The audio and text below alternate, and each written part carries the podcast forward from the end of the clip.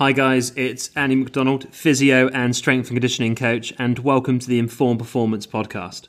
On today's show, I have Ian Gatt, the GB Boxing Head of Performance Services, aka the Head of Sports Science and Medicine. In this episode with Ian, we'll be discussing his work, his role, and his current research that he's undertaking. We'll also be discussing profiling the modern boxer, aligning athlete and staff objectives, and load management in boxing. This episode of the Informed Performance podcast has been sponsored by VALD Performance, makers of the Force Frame. Used by health and performance professionals for assessing and improving performance and rehabilitation, the Force Frame is a powerful solution for quickly and accurately testing isometric strength and imbalances. In addition to testing athletes, the Force Frame is also used to maintain and improve strength, offering over 130 isometric training protocols. As a portable and easy to use system, the force frame is designed to ensure every measurement can be accurately and reliably measured, time after time again. To learn more about the force frame, visit our sponsor, valdperformance.com. You're listening to Inform Performance with me, Andy McDonald, and let's get into today's episode between myself and Ian Gatt. Ian, welcome to the show, mate. It's uh, it's great to have you on. Uh, thanks, Andrew. Thanks for having us would you just be able to kind of outline your background and kind of bring us up to date to your current role kind of tell us about your uh, professional story, mate? Yeah, so I've been uh, 20 years and going now, um, working as a sports physiotherapist. Um, graduated in Malta, that was my home country. Uh, then left, went over to Greece, spent five years over there, and then you know came over to the UK initially to do some further studies and obviously considered my future as career. And then I ended up staying here especially with London being announced um, as the Olympic Games for 2012 and I thought you know it'd be nice to go there. And um, luckily or fortuitously, I ended up going with GB Boxing in London 2012.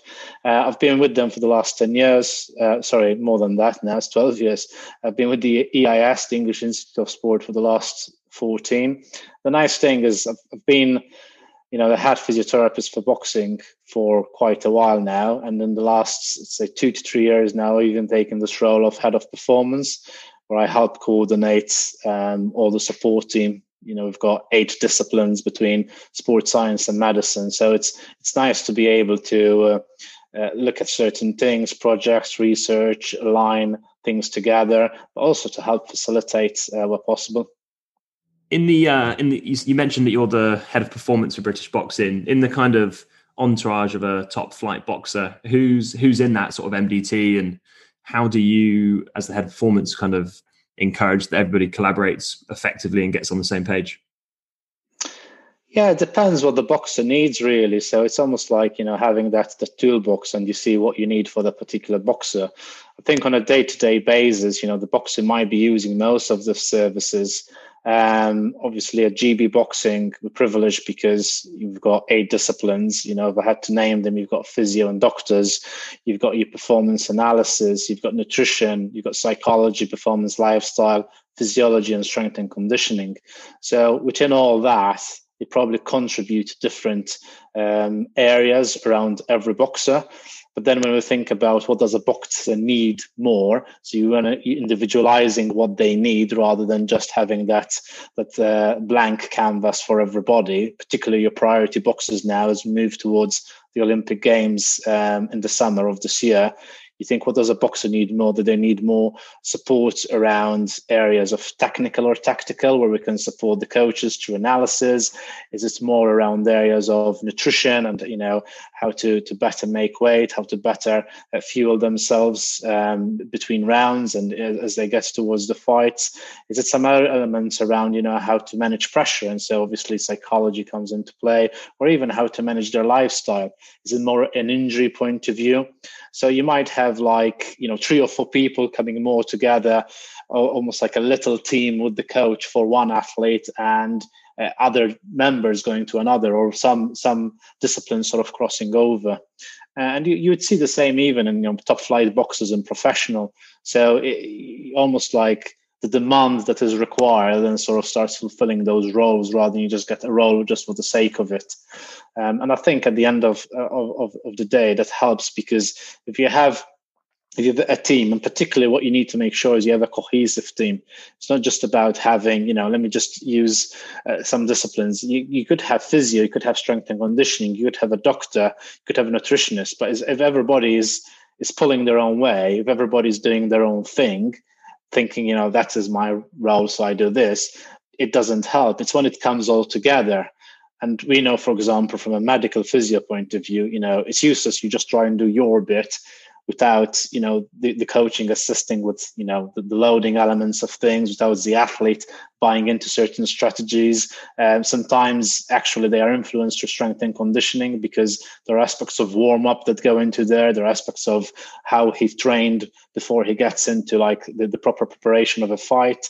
So it is making sure that you work as a team together and one person feeds off the other and ultimately that you you're you're, you're good friends you know you're good colleagues that people that you want to be around also so it's, it's not just about a job a role it's about enjoyment too so you know that the team comes together um, in fact, even today, you know, I was, was, you know texting a few colleagues. You know, it's just nice when we just talk, banter. You know, talk about certain things. Oh, you know, be good to see you tomorrow. Stuff like that it just shows that that there's that that um, aspect of friendship sometimes it goes beyond just the professional element of what the role is. Mm. obviously in um you know in sports like uh, football and rugby the sort of athletes themselves have tended to come through kind of like academy systems. And so you know increasingly from an early age now they're used to sports science they're used to strength and conditioning uh, physio they're used to kind of our modern uh, methods. How how does that kind of compare to boxing? Do the fighters come through, you know, nowadays with kind of more exposure to this stuff, or is there still this kind of romantic, tough boxing training culture before they get to you guys? I think it's changed. Um, sports science and medicine has come late to the party. Um, when you think about it, you know, the coaches were always the guys that did everything. Um, you know, if you look even at the films, the old Rocky films, it was probably that is the, the thing, is it? You have the coach that helps with the injury, the, the coach that does the conditioning part, the coach that advises on nutrition, you know, so that that has always been the case. Um, but obviously, since the establishment of of the, the, the international aspects of say GB boxing and the home nations, that sports science and medicine element has come in. And I think obviously we've we've learned what boxing means. We still know that there is that balance between it's an art, is it? There's a subjectivity of what a coach sees, and we're trying to learn that to try and assist, uh, provide some basis of science to what they're seeing. But it's not it's, it's not, it's not as simple. It's not as linear. This is not what we class as a linear sport, where you know somebody getting stronger is going to be better in the ring sometimes you know the strongest boxer in the in the weights room could be the worst boxer. So there's not that direct correlation. So we need to be careful also what we're saying you know just by making everybody strong doesn't mean they're just going to perform automatically. So when you look at the club level system i think when i started pretty much there wasn't there wasn't anything i'd say. Um, but i think as time has gone on people now you know even seeing what GB boxing does and maybe what, what happens in the international world they even look at top flight professional boxers and the entourage they have. I think people are starting to seek that a bit more you know so you, predominantly you start with maybe a physiotherapist and the link to a private practice or the physio goes in and does some sessions at club level but then you know they'll seek out psychologists or nutritionists strength and conditioning coaches you know even if they're personal trainers you know um, relatively the same thing with a different name. So i think that is filtering through. And i think because of that it'll help because the amateur boxers hopefully by the time they join us at gb they've had that exposure.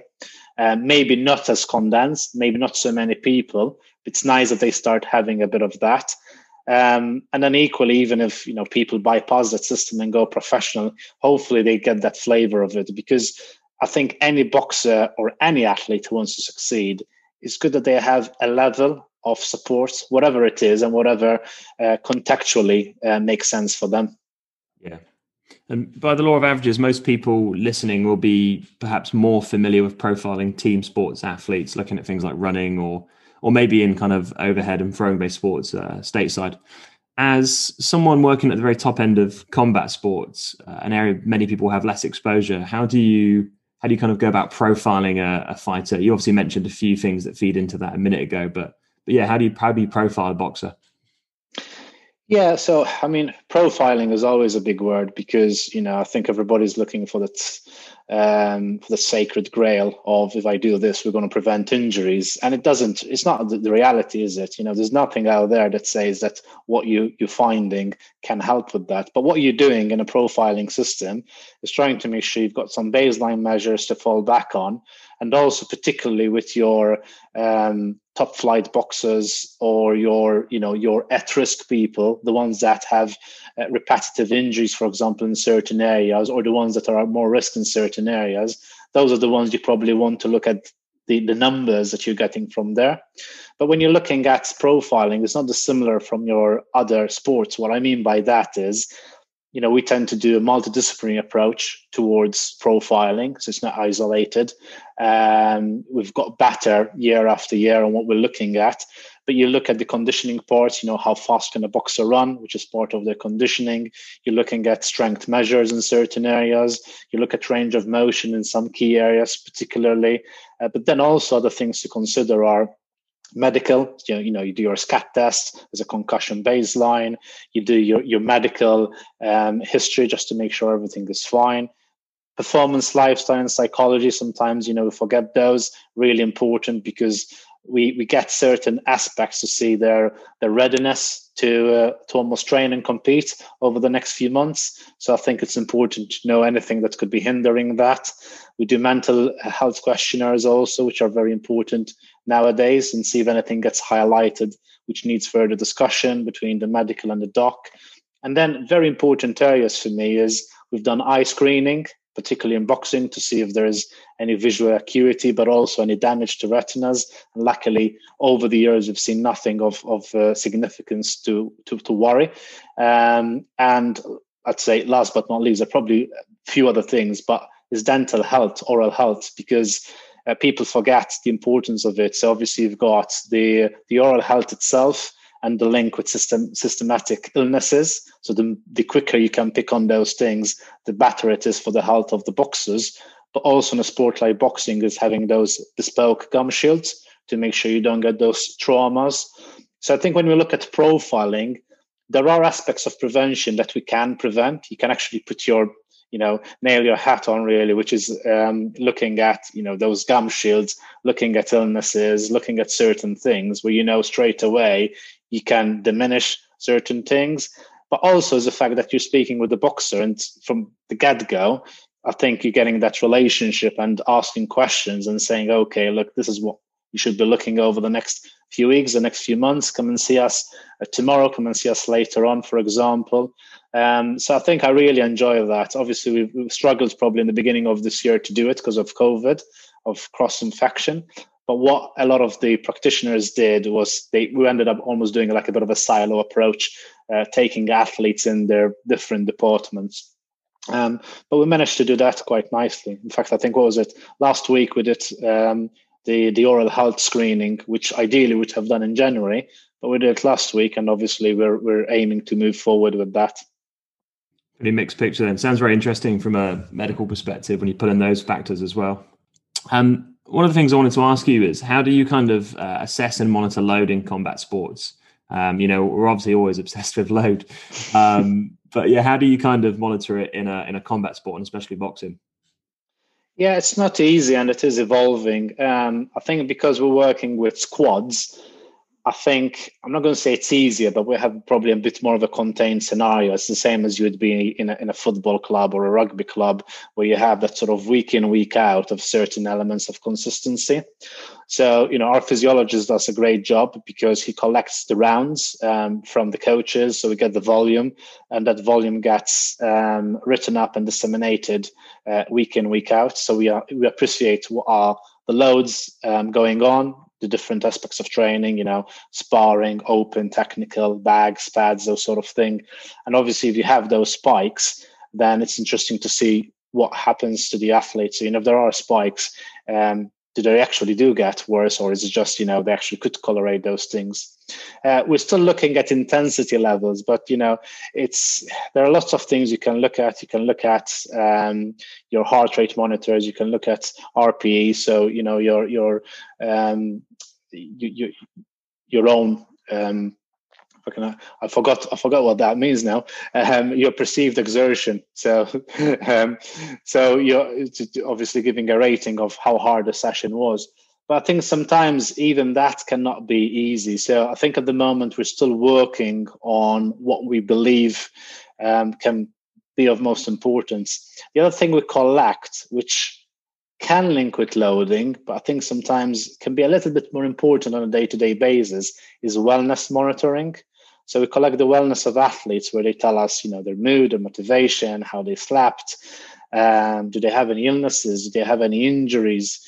So you, by collecting this information straight away, we can act on it by, you know, telling the the whole team, this whole sports science and medicine, this was being collected, this was come up. And then it's nice to see those conversations going on. I don't know, maybe the psychologist goes, okay, I'll I'm going to speak with the athlete later on, or the physio goes, yeah, we know about that, but we'll catch with that athlete later on. Um, and that for me is really, really powerful because you can see from a day to day, you can pick those things. So, although sometimes it's not the loathing in itself, it could be a reaction to the training. So, that in itself could be a bit of a subtle measurement of intensity, maybe but actually it's really it's how the athlete is reacting to the week. And we have to remember you know the intensity might be good the training load might be good but the athlete may be not good in in themselves. There may be other factors going outside from the uh, from the walls of the sport which you can't measure inside the sport. You can only talk about. And so by asking those questions even from a simple you know few second questionnaire where you're asking every day the athlete how they are it just opens that conversation. So i think it's how it's how we use data but in a meaningful manner rather than just having lots and lots and lots of data. And then you say yeah well we'll look at the data every six months and we you know do something about it. It's almost like can we do something about it every day and make it meaningful beyond the sort of um, the more systemic and uh, kind of wellness and RPE driven measures for for how the athlete's doing, is there value in boxing and looking at kind of any specific musculoskeletal, um, you know, session costs perhaps, or is there any kind of limb segments that you want to profile that uh, give you valuable information from an injury risk perspective? Yeah, and again, you know, even there's that's a lot of that where we, um, I think there are segments of those where we, have worked on. So, for example, you know, particularly with athletes that have certain elements of chronicity or recurrences, we use uh, isokinetic dynamometry that gives us some good information we look at ratios. Um, we do um, S&C regularly do jump tests so we have performance measures looking at your drop jumps and your CMJs. Uh, we do sprints, so you do your uh, your 1K, 3K uh, intensity efforts, and we do these regularly, particularly as we're getting close to competitions as a performance measure. But then we, at the same time, we're also working at um, particularly upper limb uh, measures. I know um, we're probably close to publishing um, a study that we did around actually CMJ using the uh, like a, a, a bench uh, um, push or like a like a press up type situation and actually looking at the difference between left and right platforms. And it, there was good reliability um, and validity in that study. So hopefully it's some things that we can carry on because it'd be good to then to quantify your upper limb lower limb and start getting those total total scores. Uh, other things which we can use. The only problem you have is if you use too many in the gym, you can get what is known as crosstalk, which means that the information you get can be a bit um, not as accurate as you would like it to be, because obviously the, the equipment starts sort of interfering with one another.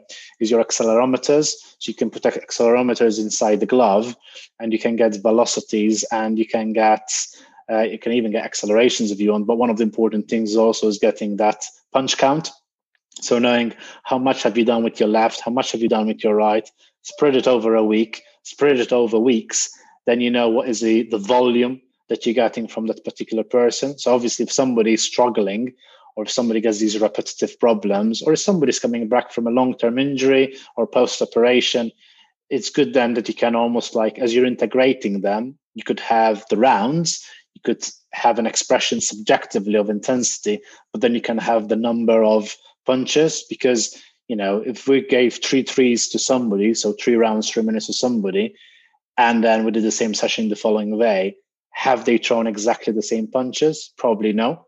So, you know, just by having that on its own sometimes can be a different parameter. Even with the heart rate itself, it doesn't mean that they're, you know, if you're moving around and not throwing a, a punch, you're just moving around a lot. So the intensity might be high. So then you need that other variable, which can be obviously number of shots. So we, we do we do use other metrics, other parameters. I think it's making sure that when you use it, you try and use it in a meaningful way rather than just having tons and tons and tons of data and just hoping to find something. You see what I mean? Put it into uh, one of these mega computers and they start churning numbers. Because I know even in football, they do a lot of that and they still don't have any answers. Um, so, you know, if they were doing all that and they were coming up with this, you know, this holy grail of something, I think, great, all right, well, they're onto something. But at the moment, it's it's not really as crystal clear as a. obviously with um, you know in field sports with GPS you could have uh, a lower distance covered or slower speeds, and whether that's a field sport or basketball, that could be you you could on first glance think it was an easy game, but of course you know we now know more more so that that could be a game that was actually with more challenges and more intensity. With you mentioned accelerometers in boxing, can they give you kind of like the intensity of the punch? Because I'm guessing you know lacing a heavy bag is not equal to um, you know maybe using pads or another type of boxing training can you kind of you know if no punches are equal can you look at the different loads between uh, how you're boxing and what punches you're throwing yeah of course um, so obviously with the accelerometers you can see what the different um, arms the different limbs are doing and obviously the individual load but then you can see the total load that you come from that. You're right in saying that um, the different types of uh, training will give different things. Obviously you know sparring in a way it's a bit more intense because you've got somebody in front of you and there's intensity. It's not necessarily physiological from the sense of training effort. It could be like a mental um, aspect which sometimes we don't consider the fact that you have to hit somebody without getting hit whereas on a bagged session, yes, you could be throwing much more punches, and that's that's the reality. You, will end up throwing sometimes even double the amount of punches.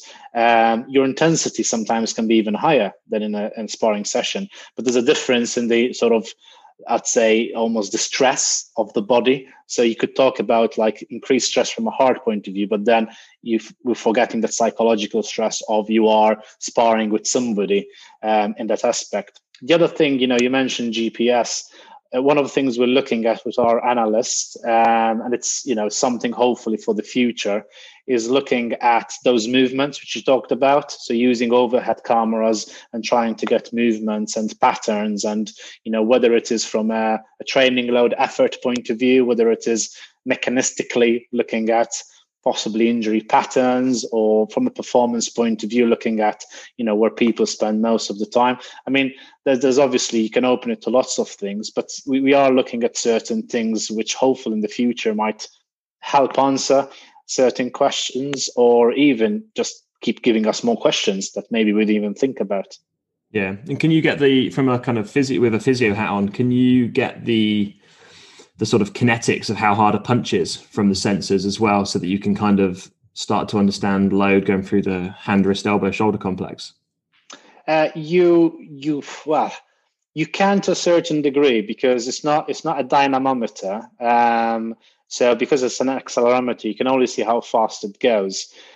Uh, you can do punch forces through dynamometers, you know, like wall mounted ones, and there have been studies about that which can tell you the values of you know your your lead shot whether it's a straight shot whether it is a hook your your backhand. I mean we know that the backhand um, your lead shot tends to be so what we call the cross tends to be the, the highest in newtons really. Um, and not surprising sometimes when you see some injuries that can happen at, at uh, the hand and wrist. Why? Because of the amount of travel and what happens but the, the, the problem you have is when you're using a, a wall mounted dynamometer, you lose what is known as ecological validity. You know, a boxer doesn't stand well sometimes they do stand actually in front of their opponent and just try and whack them.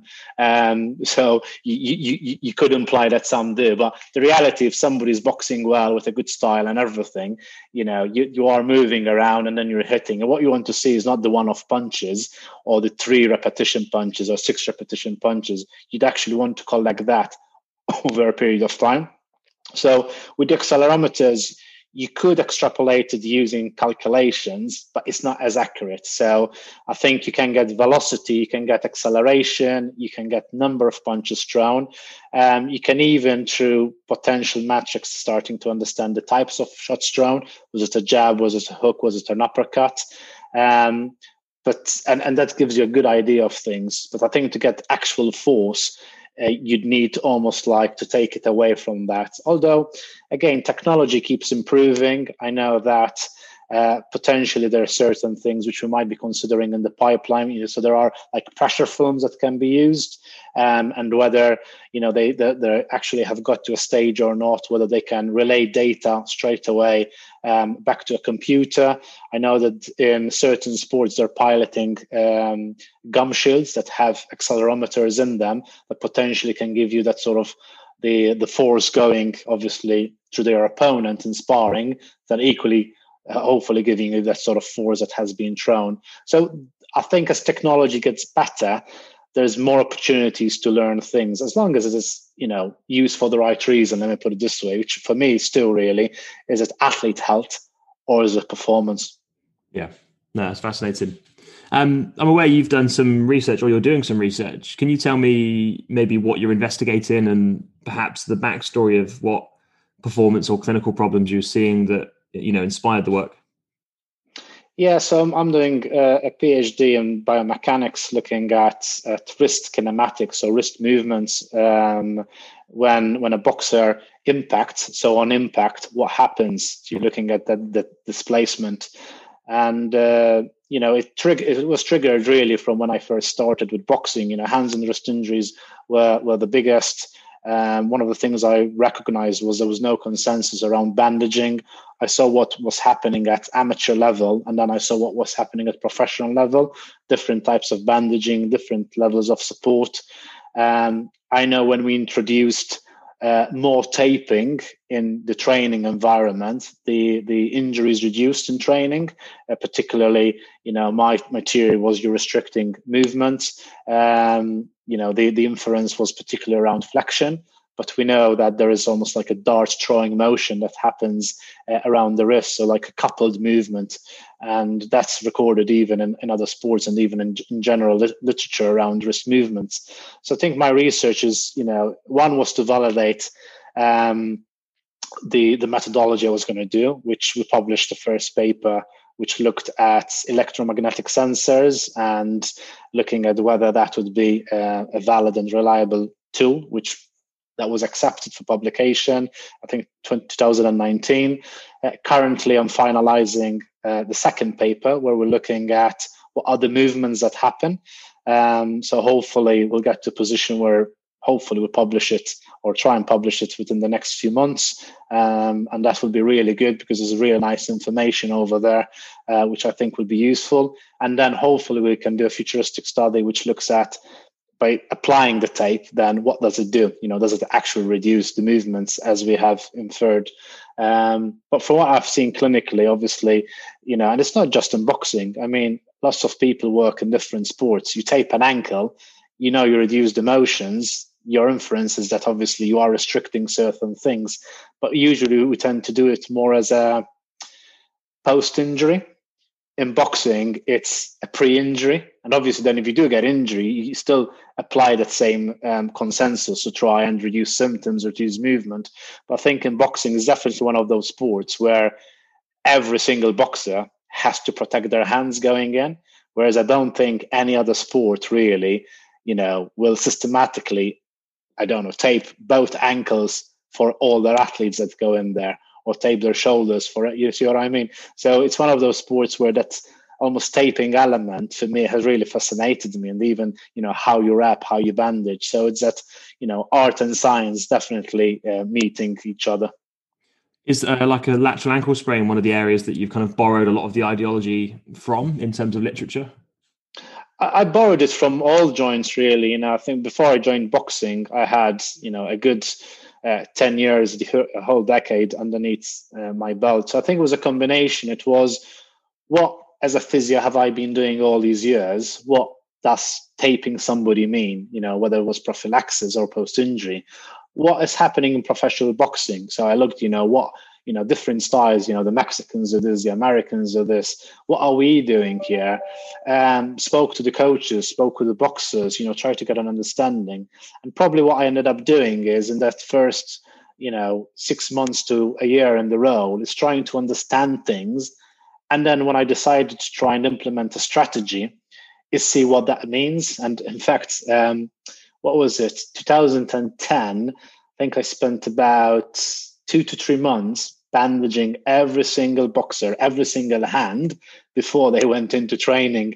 Um, and that was relentless. So I think, you know, we probably had about 20 boxers at the time. So we had much less than we have now, I'll be honest. But that was about 40, 40 um, boxers because obviously in those days they just used to do the bandage using um, cotton bandage, which which is what we see a lot of times in some international competitions in in in, um, in amateur boxing. Unlike in the in the Olympic Games or the really major games, where they apply what is classed more as a like a professional style.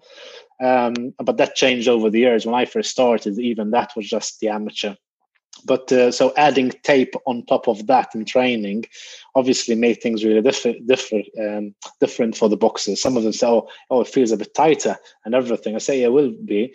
And then everybody started loving it and then people learned how to do it. And then you know it's almost become a process now when a boxer joins the program we teach them that. And equally we always send a physio away to competition and every boxer tends to be bandaged by the physio uh, before they go into competition. So if you're a physio on GB boxing, let me put it this way, um, you become a bit what is a cutman really, um, which is bandaging the hands because that's part of the duty. You may or may not end up being in the corner, as we see cutmans in professional bouts, but definitely it's a big responsibility because you know you want to do a good job. If you don't do a good job, the boxer is going to rate you based on that and they'd probably say you're a good physio, or excuse the language, you're a shit physio, just based on that. Um, so I think when I get somebody new on the program, I give them a bit of time before they they have that responsibility. I think the the closest I've ever come to a cutman is probably rugby, where guys, some guys want their their wrists taped up before playing. But you, you, know, from a from a hand, I know you teach on the hand and hand and wrist in sport do you do you consult or do you kind of get asked your opinion a lot in rugby teams where you know they do get kind of a fairly high level of uh, traumatic wrist injuries at times or wrist sprains? Yeah, definitely. I mean, you mentioned the hands and wrist, like you know, it has become a, a, like a love affair for me. Um, the upper limb total, but the hands and wrists is that pretty much affinity. Hence, obviously, the PhD too. But um, within the English Institute of Sports, I sort of, um, I would say, lead. I'm the person, the go-to person that a lot of sports come to me. So I've seen both para sports and your Olympic sports. Uh, you've, I've seen, you know, water-based sports and racket-based sports, whatever it is. But equally, in, the professional sports, they've contacted me a lot. So I've seen either it's tennis, you know, your LTA, um, been to lots of rugby clubs, done uh, CPDs for them, like four-hour CPDs talking about hands and wrist and what they can do, and S&C and conditioning. Did the same with um, seeing a few goalkeepers in football because obviously, you know, football you wouldn't think hands and wrist straight away till you have your goalkeeper mm. who needs that sort of thing. So uh, I've probably been privileged because with that I've learned a lot. I've learned what are the injuries they incur, what are the type of injuries, the mechanisms, um, what are the, the, the, things they struggle with. Um, so I think that's probably helped shape um, the courses I teach because probably the way I taught five, six years ago is different to now. Um, in that I've learned a lot over the years and I've learned, you know, what are the what are those difficult things that people will encounter and what are maybe those those um, those golden nuggets that people can look at from a simplistic point of view rather than overcomplicating things mm. too much i'm aware you've got to shoot in a minute mate but where's the where's the best place for people to follow you and and also i guess have you got any courses coming up as well that people should turn their attention to Uh, definitely. So um, you can follow me on, on social media. So you'll find me on Twitter um, under Ian Gatt's uh, Physio. You find me under the you know the I'm not going to call it a trade name, but you find me under the boxing physio. Um, that's what a lot of people know me as. You find me on uh, LinkedIn and also obviously on, on, Instagram, but particularly with courses and other bits and bobs, a lot I'll, I'll be doing on all these three platforms. Um, courses coming up, you know, luckily I, I tend to do a lot on different platforms. So sometimes there are providers that have uh, like pre-recorded sessions that become part of their own uh, establishment. You know, I've done stuff with Physio Plus, with Physio Network, with Trust Me Ed. There's some free stuff also if you want um, with uh, Clinical Edge. You know, three three podcasts over there, which I always tell people go there because there's a lot of nice information. It is under the name Combat Sports and Hands and Wrist, but there's a lot which I talk about, which sort of translates to other ones.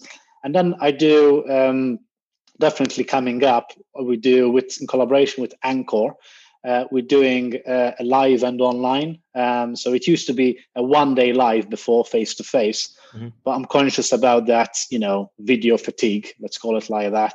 Um, so what, what I've created is half a day's worth of um, pre-course material, which includes um, me talking over presentations, which we provide to people three weeks before. Uh, they can see it in their own time and leisure, and it's available till a week after the, the, the live event. So we use it half day yeah, a bit more teaching on certain things, but mainly discussion.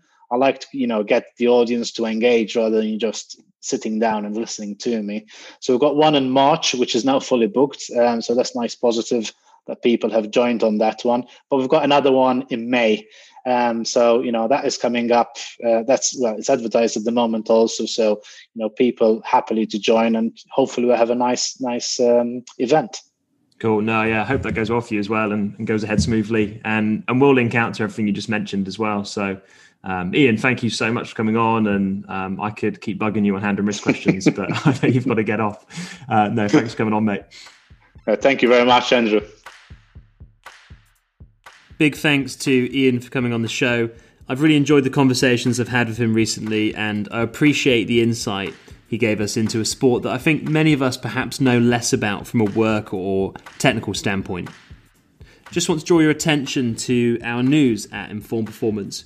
We are now allowing listeners who work or have an influence on elite sport to send us articles to be posted and read on our informperformance.com website.